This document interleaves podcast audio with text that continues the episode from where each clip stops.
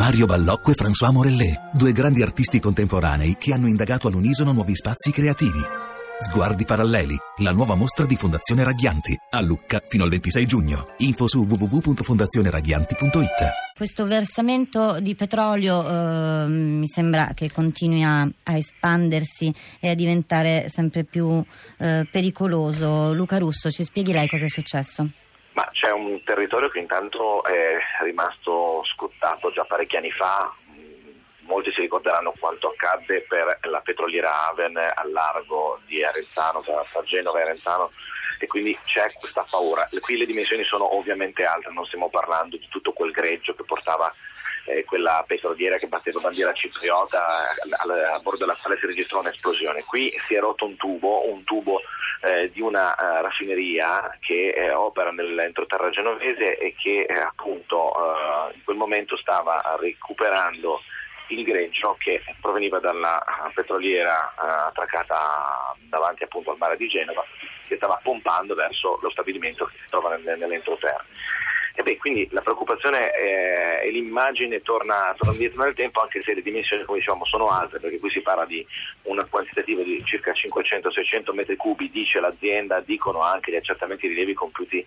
subito dopo. C'è preoccupazione però perché eh, tutto questo è avvenuto in un contesto che già eh, in passato ha dovuto fare i conti con la convivenza con impianti come questo, perché stiamo parlando di una parte di Genova, in particolare la zona tra Borzoli e Feggino, eh, che è, già, è attraversata da diversi impianti, da serbatoi, da denunce da parte degli abitanti di miasmi che non riguardano strettamente questa, eh, questa ultima tragedia ambientale, ma eh, riguardano situazioni che si trascinano nel tempo e con le quali purtroppo non si è riusciti a trovare una sintesi. Questo potrebbe essere la classica goccia che fa traboccare il vaso di una eh, realtà che ha già subito. E, attenzione, qui si parla eh, di, di, strutture che sono arrivate già con un centro abitato esistente, quindi con un uh, contesto che già aveva uh, la sua residenzialità e che si è trovata di fronte anche a un impianto e, e si è, lo si è anche un po', un po subito. E su questo eh, infatti quindi... mi vengono in mente, lei anche prima parlava delle, delle immagini, ora ho davanti a me una, la foto di una spiaggia di Varazze penso, perché poi tra, tra, tra Varazze e Pegli ci sono circa 300 eh, metri di di, di lungomare annerito e la foto che ho qui davanti è un pallone, un pallone da, da, da mare, da spiaggia, sì, da, da, bambini sì, tutto sporco di petrolio. Abbiamo visto l'immagine degli uccelli eh, immersi nella, nella, nella melma e nel, e nel, nero. E abbiamo visto anche le immagini dei cittadini, degli abitanti delle zone più vicine a questo incidente con eh, le mascherine, c'è una preoccupazione eh, non, so, non, so, dire se eh, esagerata proprio per quello che ci stava spiegando lei di un territorio già ferito oppure se eh, più che comprensibile. Luca Guarda, io riporto la mia esperienza, riporto la mia esperienza personale mh, mm, lavorando sul posto in questi giorni, devo dire che e dopo un'ora, un'ora e mezza dal momento in cui siamo arrivati sul posto con l'operatore, eh, con il cameraman, bene, entrambi abbiamo cominciato a avvertire un bruciore di gola. Ora che questo bruciore di gola poi porti delle conseguenze, mi auguro di no, ehm, vuol dire poco, però vuol dire che eh, c'è una percezione da parte della gente che eh, da una parte magari manifesta la sua esasperazione con um, un gesto magari eclatante, quello di indossare una, ma- una mascherina, ma dall'altra vuole chiaramente far capire che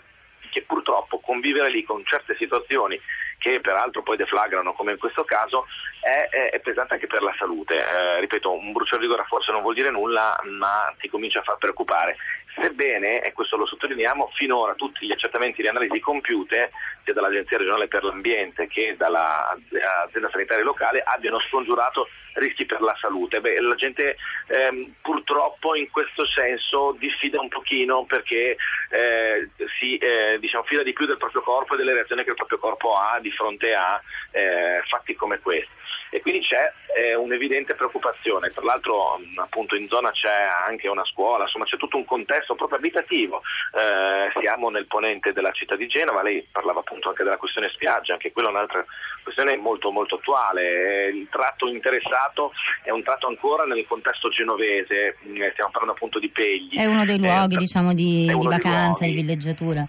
Beh, non proprio, diciamo che più una spiaggia di genovesi per i genovesi, forse questo ferisce ancora di più i genovesi perché eh, si stavano riappropriando proprio di quella parte di litorale che ha i conti, questo lo dico per chi non conosce, è fatto i conti in passato con la convivenza con un, un terminal eh, portuale molto molto importante e imponente e adesso che stava faticando ma riusciva a riappropriarsi di questa parte di litorale con anche una eh, possibile, possibile balneazione si ritrova a tornare al passato e a dover dire no a una mezz'ora, un'ora in spiaggia in questa estate che sta, che sta arrivando. Ecco, anche questa è un'altra, è un'altra, preoccupazione. Devo dire che ieri per esempio col sopralluogo che abbiamo compiuto su una motovedetta della Castellana di Porto eh, lungo il ponente fino appunto alla zona di Pegli non abbiamo riscontrato fuori eh, verso